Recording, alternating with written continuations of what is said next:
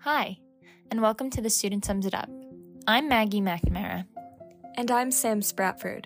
and every Wednesday, we'll give you the lowdown on Amherst College's latest news, conveniently packaged for your walk to class or your morning rush.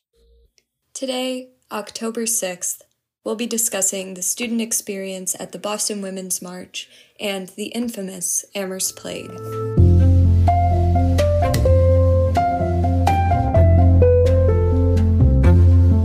So, as always, I'm sitting down with Lynn Lee, who is one of our managing news editors here at The Student, and today we're going to be talking about the Boston Women's March and some of the Amherst students who were able to attend the march. Um, so, just to start off, um, what did this march look like in a very general sense? Like, is it an annual thing? Um, what was the focus of the march? Yeah, so this was the fifth annual Win- Women's March, and it took place on Saturday um, in response to a case that the Supreme Court is reviewing on Monday. That's um, or that is a challenge to a Mississippi law banning abortions after about 15 weeks of pregnancy. So the march was an opportunity for uh, women's rights organizations and advocates to join together in supporting the cause for um, reproductive health care.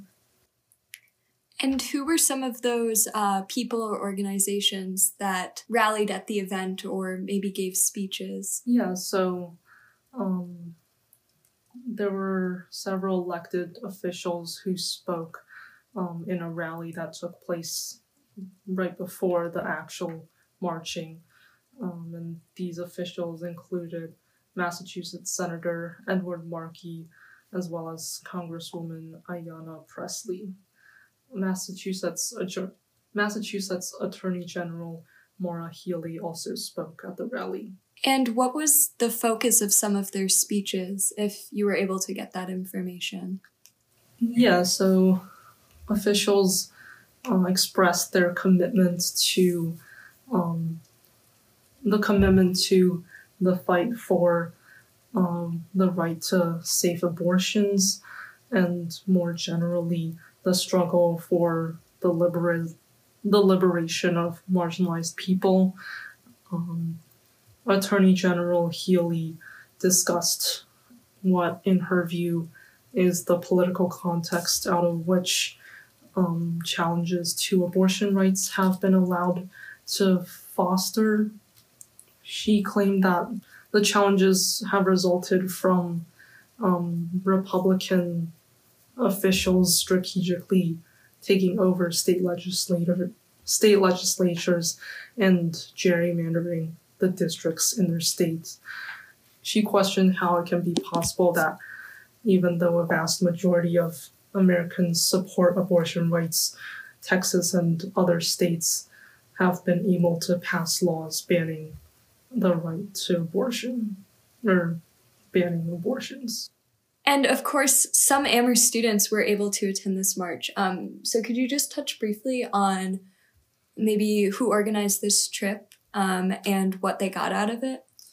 Yeah, so the trip was organized by Sophie Goldsmith, a sophomore, who told the student that she began the process of planning the trip um, about a month ago after hearing that the Supreme Court had upheld the Texas abortion law. Or she said that planning the march was important to her because of her own experience with activism and the feeling of empowerment that it's given her in the past, which she wanted other students to be able to experience as well.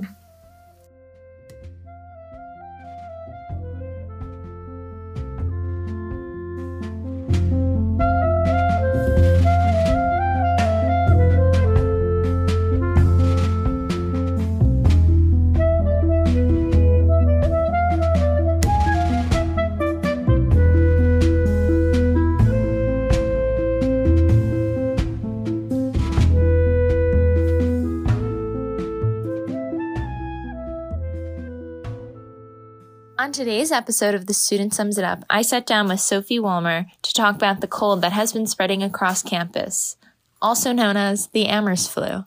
Sophie, can you tell us a little bit about this sickness? Sure. we'll do, Maggie. First of all, thanks for having me back again. I always love doing the podcast. Um, but yeah, in the past few weeks, I'd say even the month, um, there's been many influenza cases circulating around campus, and we've seen uh, friend groups and sports groups alike go down um, being sick. Um, and I think that because the symptoms of influenza are very close to COVID 19, uh, a lot of students are worried that they're going to be quarantined um, if they head to the health center and get an appointment. Um, and we have had some students who have negative experiences with the health center because instead of um, being evaluated and helped, um, they have been received threats of having to go and be isolated. So, kind of what are students' experiences with the health center at this junction when it comes to this sickness and illness?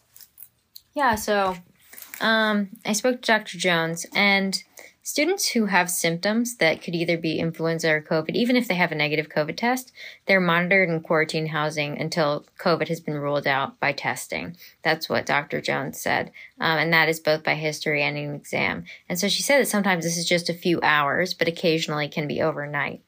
Um, and so I guess I would say that the health center is trying to uh, combat the um, the flu by having this new flu vaccine uh, offered to students.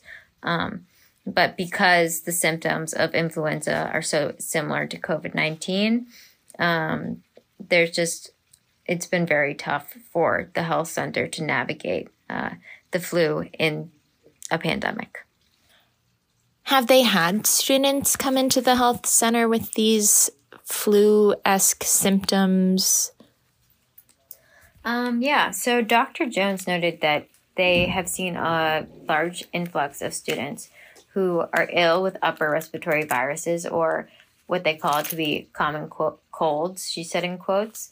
Um, and so, speaking to a few stu- students, like uh, I think uh, Keon or Claire, for example, these two students have every day woken up over the past like for two or three weeks with different flu like symptoms, but they could also just be um, the common cold. So I think that when we're, when we're referring to the Amherst flu, uh, these are just like upper respiratory type illness um, symptoms.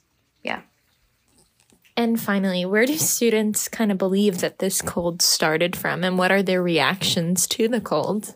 I know that Will Free described both the mental and physical impact of feeling ill, um, and he thinks that the cold has spread so easily because of the college's small campus size.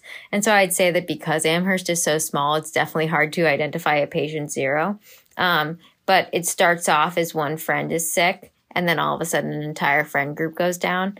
Um, and so that's mostly what students have said. And even in the campus wide GroupMe, um, 161 out of the 700, out of the 369 respondents said that they had caught the quote unquote Amherst cold. So that's 44%. Thank you so much for speaking to me today, Sophie. You're welcome.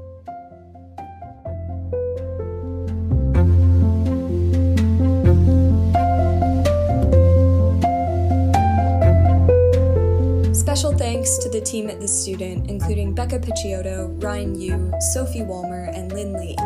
Thank you also to our lead audio editor, Cole Richards, and our audio editor for this episode, Spencer Michaels. Once again, I'm Maggie. And I'm Sam, and thank you for joining us. See you next week.